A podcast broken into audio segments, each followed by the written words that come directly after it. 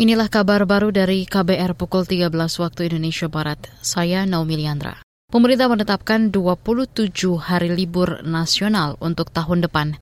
Menko Pembangunan Manusia dan Kebudayaan Muhajir Effendi menyebut keputusan ini berdasarkan hasil rapat tingkat menteri dari empat kementerian.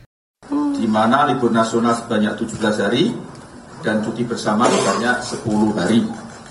Penetapan hari libur nasional dan cuti bersama tahun 2024 dimaksudkan sebagai pedoman bagi masyarakat, keluarga, para pelaku ekonomi, para pelaku wisata, dan juga sektor swasta yang lain agar bisa merancang aktivitasnya pada tahun 2024 ke depan.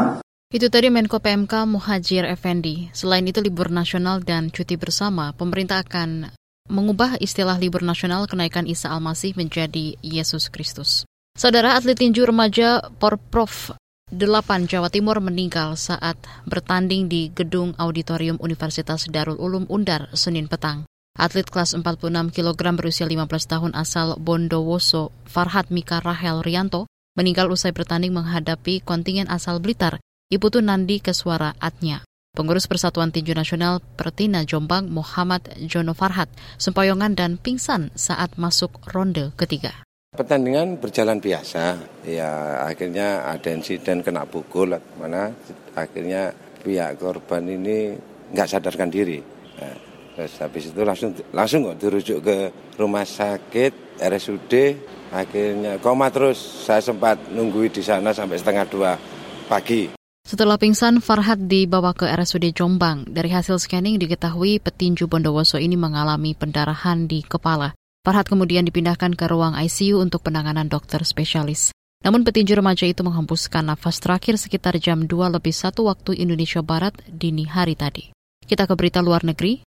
Jurnalis peraih Nobel asal Filipina Maria Ressa dibebaskan dari tuduhan penipuan pajak oleh pengadilan pada Selasa waktu setempat.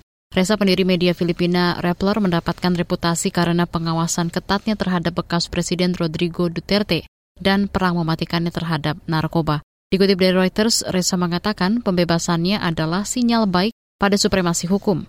Kata dia, pembebasan itu memperkuat tekad bersandar pada pengadilan meski ada serangan terhadap kebebasan pers.